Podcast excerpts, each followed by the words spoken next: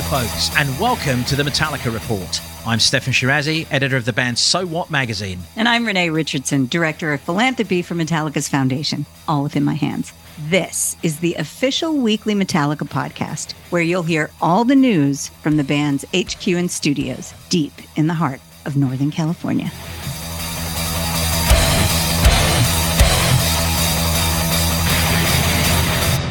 We're recording in Arlington. Night one just happened, and how did it go? Well, here's Rob in his bathrobe, having literally just got into the van after the gig to tell you. So, that had to have been one of our best freaking shows in ages, mate. It was like, I don't know, man. We were we were on fire. Felt really good. Tempos were great. Starts and stops were solid. I had one snafu on uh, Hardwired, but it's okay. It's my first one ever, so I'm allowed. but uh, what a fun show, man! Texas is always bringing it. It's one of the special places on this earth for uh, for Metallica. I have to agree with Rob. The energy was just incredible. I was feeling it from the floor. The friends who were watching in the theaters worldwide certainly got a feel for that energy too. I'm sure of it. And not for nothing, how cool is it that Rob comes off of stage and goes straight to you, Steph, to recap his performance from night one in Arlington? I think that's awesome. Yeah, well, look, he didn't actually come to me. I was sort of lurking in his van for a ride home, to be honest. By the way, I had a very uh, heavy personal moment with Orion. It was the last Metallica song that I listened to with my mum before she passed, and she remembers me meeting Cliff, that whole thing, and working with these guys way back then. And uh, for some reason, the performance last night it really brought goosebumps to me. Between that and the incredible light show around that particular song, I mean, the whole show, obviously, but that song, it was a heavy moment, but a beautiful one, and yeah, so much power last night in so many different ways.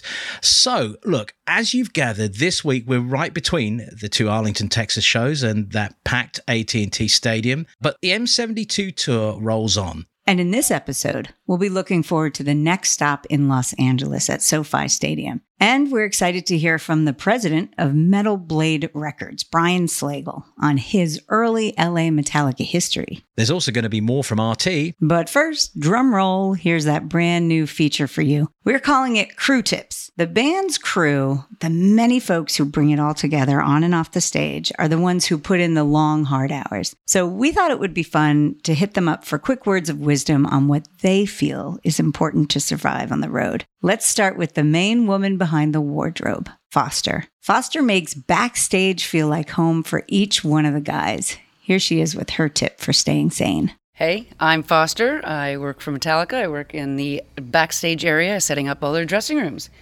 And I would say the biggest tip for the road is to take time for yourself. No matter what it is, read a book, go to the gym, take your radio off when you go to the washroom. Take that time for yourself.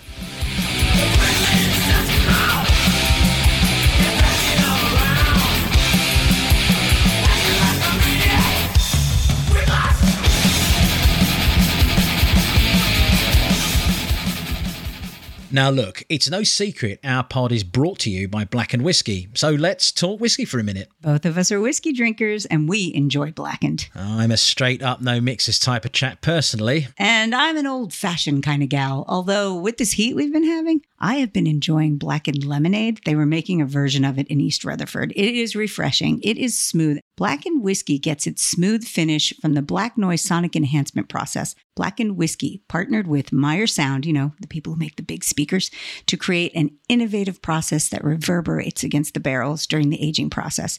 This releases more flavor, resulting in that long, smooth finish. Blackened whiskey is a blend of the finest straight bourbon and rye whiskies. Uh, it's enhanced in brandy casks, and the result of which was a recently awarded platinum medal at the Ascot Awards. That's the American Spirits Council of Tasters. What a gig, right? Yeah, indeed. Blackened Whiskey, Whiskey Remastered. The unique and award winning Blackened Whiskey is available at your local retailer or at blackenedwhiskey.com.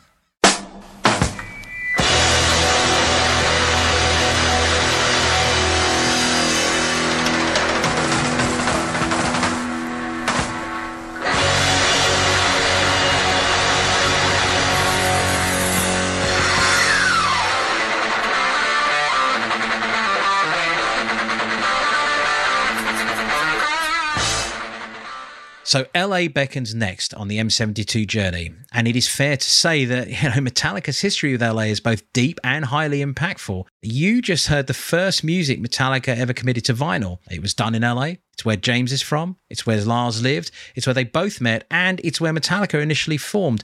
Plus, it's where Lars became friends with Brian Slagel, owner and president of Metal Blade Records. Uh, look, I, look, you can you can hear where this is heading, right? So let's just get on with it and have Brian explain the early union which gave Metallica their first break very influenced by the new wave of British heavy metal, I decided to put together a compilation album.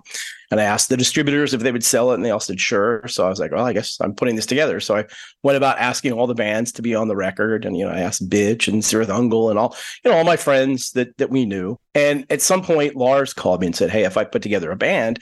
Can I be on your record? I'm like, sure. Yeah, I hadn't heard anything. I didn't know anything, but I did know, you know, Lars was a good friend of mine. I'm like, yeah, of course, you know, you can be on the record, no problem. And of course, the story goes there that, you know, again, in 1981, anywhere really in the world, there were, being on a record was a huge thing. It's not like it is today where there's 4,000 labels and everything. It's not a big deal to get a record out or the internet and everything else. So it was a big thing. So I know he and James had jammed a couple times before that, but nothing really happened of it.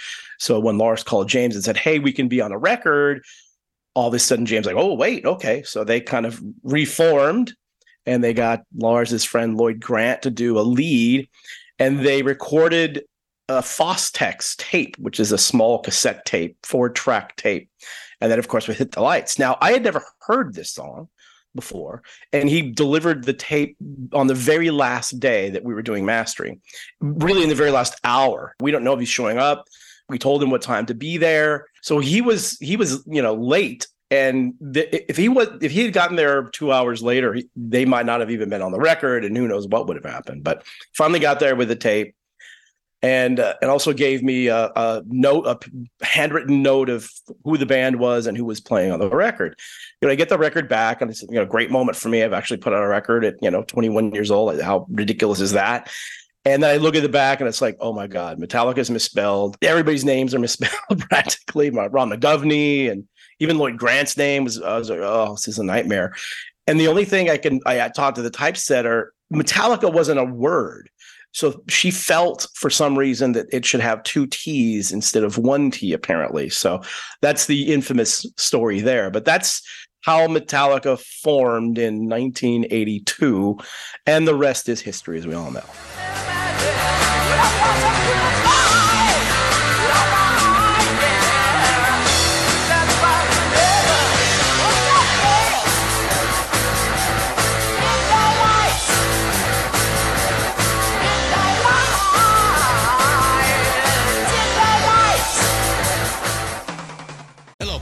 Podcast listeners, Christian Swain here to tell you more about my experience with Raycon earbuds. Our family now has three pairs of Raycon earbuds around the house, and my wife just grabbed a pair of the Headphone Pros to replace some headphones from a company that was double the price.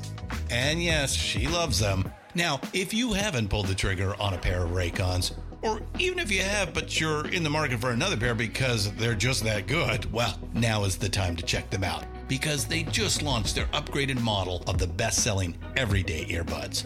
With Raycon's upgraded everyday earbuds, now you also get active noise cancellation, ergonomic design, and multi point connectivity that lets you pair with two devices at once. New quick charge function, three customizable sound styles, plus awareness mode. Available in a variety of vibrant new colors to complement any and all skin tones. I even have a pair of earbuds in a cool green color. I have tried just about every earbud known to humankind, and these Raycons are fantastic. Seriously, if you've been wanting to check out Raycons, there truly is no better time. You're going to ask yourself why you didn't check them out sooner, and Raycon offers a 30-day happiness guarantee. So, what are you waiting for? Go to buyraycon.com slash Pantheon today to get 20% off your Raycon order, plus free shipping. That's right, you'll get 20% off and free shipping at buyraycon.com slash Pantheon. Buyraycon.com slash Pantheon. So, since we're on the eve of the LA shows, let's keep it local with one Robert Trujillo. Now, take it from us, he is a passionate LA native. He loves an opportunity to talk about Los Angeles and the scene that he grew up in. And he's got an especially deep affection for, well, you tell him, Rob. West Side or West Side, yeah, yeah, yeah, yeah, yeah. um, yeah, you know. Uh, so I grew up on the West Side, and uh, what that means is like west of the 405 freeway, which is obviously the main um, thoroughfare through uh, the city of LA, um, one of many, but um, that's the one that I grew up in and around. And uh, anything sort of east of there was a, a, different zone. You know, that was like going. You could might as well be going to like Las Vegas or something because, like, going to Hollywood for me was like, I was like going out of state. You know, but we we grew up uh, going to the beach and skateboarding. Um, obviously, surfing and bodyboarding was something, or is something that you know you do uh, as a youth growing up on the west side of Los Angeles. And also, there were a lot of cool bands that came out of the west side of LA, like Suicidal Tendencies. I would say Fishbone um, would qualify, Black Flag. Uh, there was a, a, ska band called the Untouchables uh, that came out of Santa Monica. But I actually went to Culver High and I went to Venice High for a minute, um, which were a bit more hood rat in comparison to, say, Beverly Hills or, or uh, uh Santa Monica High School. Um, but West Side, yeah, you know, we always used to say West Side is the best side, but you got to be careful because as I've gotten older, I've learned that, you know, there are a lot of cute, cool zones in Southern California, and and I've kind of developed a, a bit of a connection to the East Side, meaning Boyle Heights, you know, kind of east of the LA River. Um, there's a lot of great hardcore bands, local bands coming out of there. There's a band called A Red Sun that I really like from Boyle Heights, and a, a, a, a um, production team called Mad Magic that actually have shows that they, they produce and do around the neighborhoods and backyards and parties all around uh, East LA and uh, South Central LA. And it's great to see the energy of hardcore music literally in people's backyards. So I love that there's that kind of spirit for live music on the east side of LA. So yeah, that's where I grew up and you know in the spirit of Dogtown and and all the those incredible skateboarders and surfers that came out of my neighborhood and growing up with them and around them and playing in suicidal tendencies. It's always been, for me at least, sort of a, a, a badge of honor, you know, um, kind of, I guess, uh, board sports or extreme sports, but also in music, you know. Band like Suicidal Tendencies definitely has influenced a lot of groups that you hear and see today it's really cool that he's so invested in West Side culture, and you could really feel the difference in vibe and hang between, say, the West Side and Hollywood you know, LA's a very cool place like that because all those different areas and atmospheres sit together.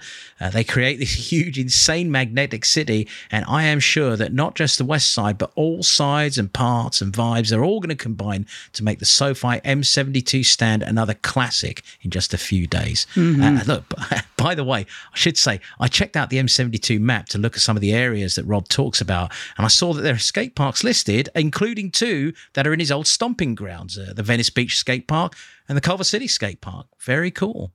And you know what I spotted and loved? The X Lanes Pinball Bar and Arcade. I love to play pinball. I could do it for hours. And the coolest thing about this map is that even if you're not going to the shows, it's still really fun to explore what's going on for the weekend. So check it out m72map.metallica.com. Take a breath away.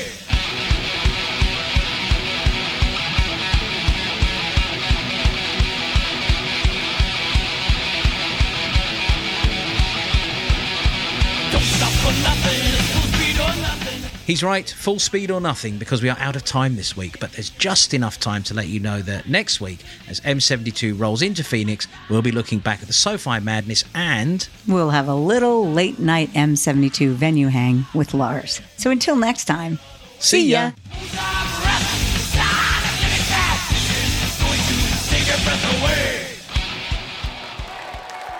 The Metallica Report is produced by Metallica HQ, Pantheon Media, and Pop Cult. If you like what we're doing here, please rate us and review us wherever you get your podcasts. Be sure to visit metallica.com slash podcast to submit your questions, offer your thoughts, and become a part of this podcast. Copyright 2023, all rights reserved.